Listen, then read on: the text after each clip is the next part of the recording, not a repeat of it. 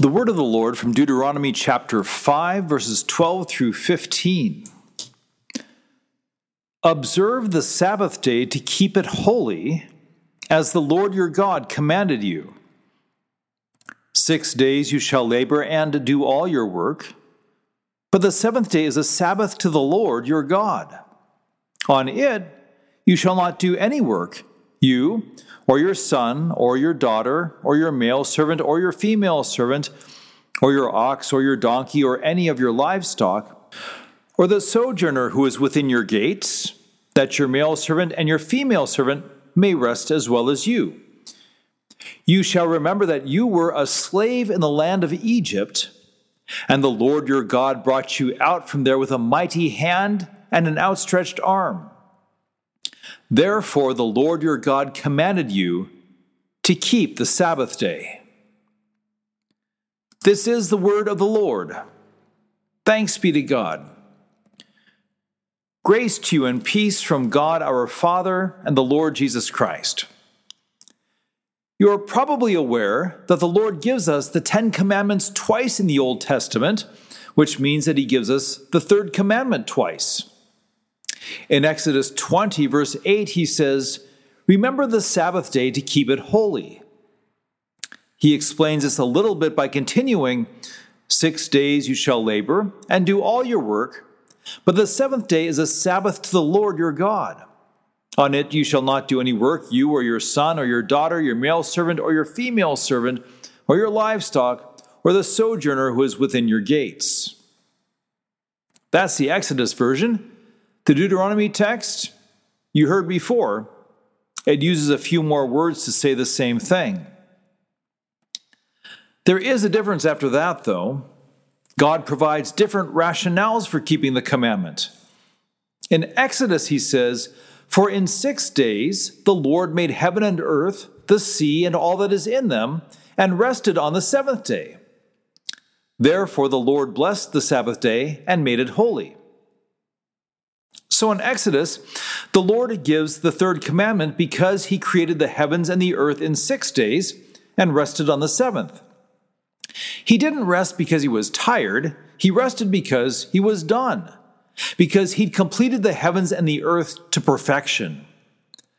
Like the master painter who knows when one more brushstroke won't make anything better, the Lord finished his work of creating and he rested on the seventh day. Although God has no need of rest, his people do. They are limited in energy and strength, and the Lord has created bodies with an amazing ability to recover. In resting on the seventh day, he also set a pattern for them. He said they had six days to work and get things done, ostensibly from sun up to sundown. After six days of that, he said they were to take a break and rest. He declared that to be holy too. And since the word sanctifies things and makes them holy, they were to spend that day of rest hearing his holy word. If we want to sum up this commandment in Exodus, then God said, I created all things in six days, you included, and rested on the seventh. So be like me. You work for six days and rest on the seventh. And to me, this is tragically ironic. The temptation that Adam and Eve fell for was the temptation to be like God in knowing good and evil. As I am one who greatly enjoys the blessings of a good nap, I must ask, why couldn't they just be like God by resting instead? That's Exodus. In Deuteronomy, the rationale is different.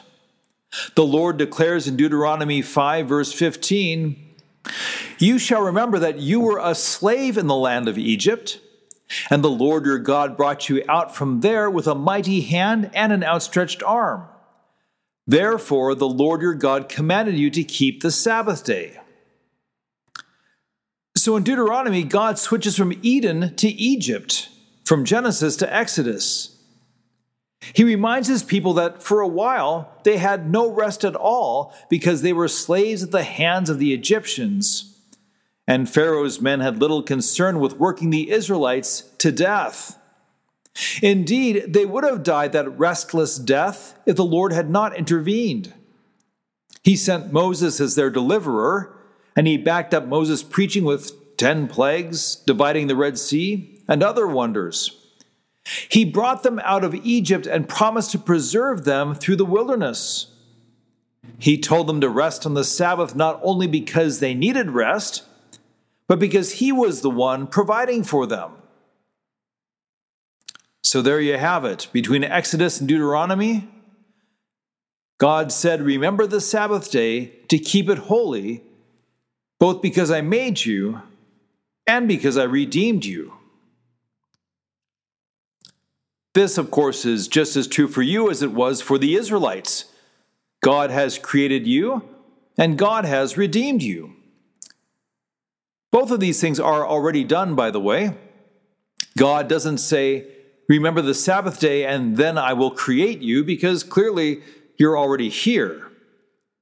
Likewise, he doesn't say, If you remember the Sabbath day, then I will remember you, because Christ has already shed his blood for you on the cross. In fact, when you think of the third commandment and the Sabbath or seventh day of the week, remember that the seventh day comes right after the sixth. On the sixth day of the week, God finished creating, and then he rested on the seventh. On Good Friday, also the sixth day of the week, Jesus accomplished your redemption, announcing it is finished before he died. And then he rested on the seventh before rising again. The third commandment originates from God's work on your behalf, and the commandment is given to protect your soul. When Luther explains the third commandment in the Small Catechism, he says, We should fear and love God so that we do not despise preaching and his word, but hold it sacred and gladly hear and learn it. Now, personally, I'm cool with a commandment that says, Thou shalt listen to this sermon, and thou shalt love it. But maybe we should tease this out a bit more for the joy that God has to give. First off, you'll note that there's no mention of resting on the Sabbath in this explanation. Your body still needs rest days because that's how you're made to be, and you ignore that truth at your peril. However, that's not what this commandment is about. How can we say this? Because that part gets set aside in the New Testament and it doesn't get renewed.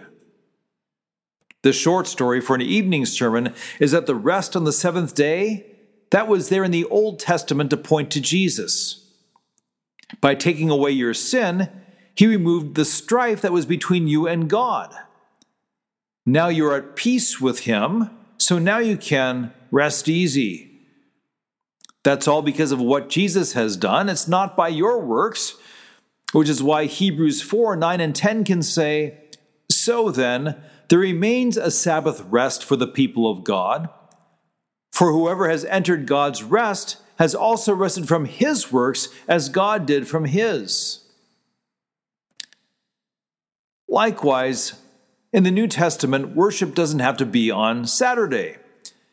Jesus didn't carry that over into the New Testament either, and Christians early on moved church to Sunday because it was a day of his resurrection.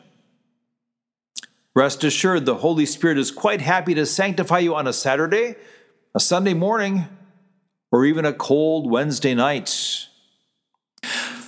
Like a lot of the Levitical law of the Old Testament, resting on the seventh day served the purpose of foreshadowing Jesus but now that he has come, you don't need the shadows anymore because you have him. If the enforced rest on the seventh day is gone from the commandment, what's left of the commandment? You're to remember the Sabbath day to keep it holy. What makes the Sabbath day holy? Well, what makes any day or anything holy? The Holy Spirit is the one who sanctifies through the Word which is why everything is made holy by the Word of God and prayer. How do you sanctify the Sabbath day with the Word? By speaking it and hearing it and singing it and praying it and meditating upon it. In doing so, you speak and hear of Jesus, Jesus, who has made you righteous by taking your sins away. By means of that word, the Holy Spirit is at work to sanctify. And behold, it is not just the day that gets sanctified, it's you who are made holy by the word of God.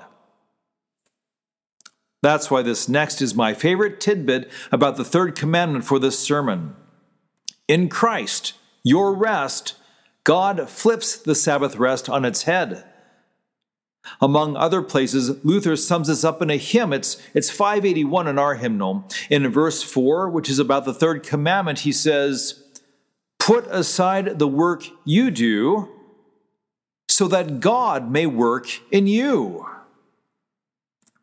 God, who rested from his work on the Sabbath day, now commands you to rest in Christ while he works in service to you to sanctify you and keep you in the faith until he comes again in glory. God commands you to rest so that he does the work.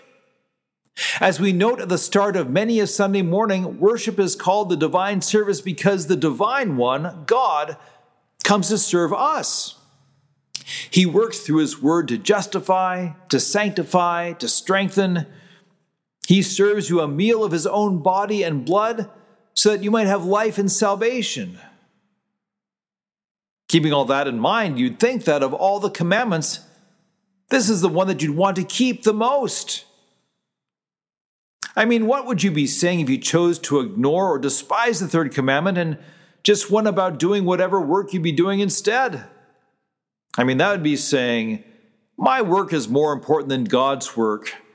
Or maybe, my work is what gives me worth before God, so forget whatever Jesus has done. Or maybe, I just don't think that being holy is all that important. Or maybe, I'd rather sleep or daydream than be sanctified. All such thoughts would be just foolish.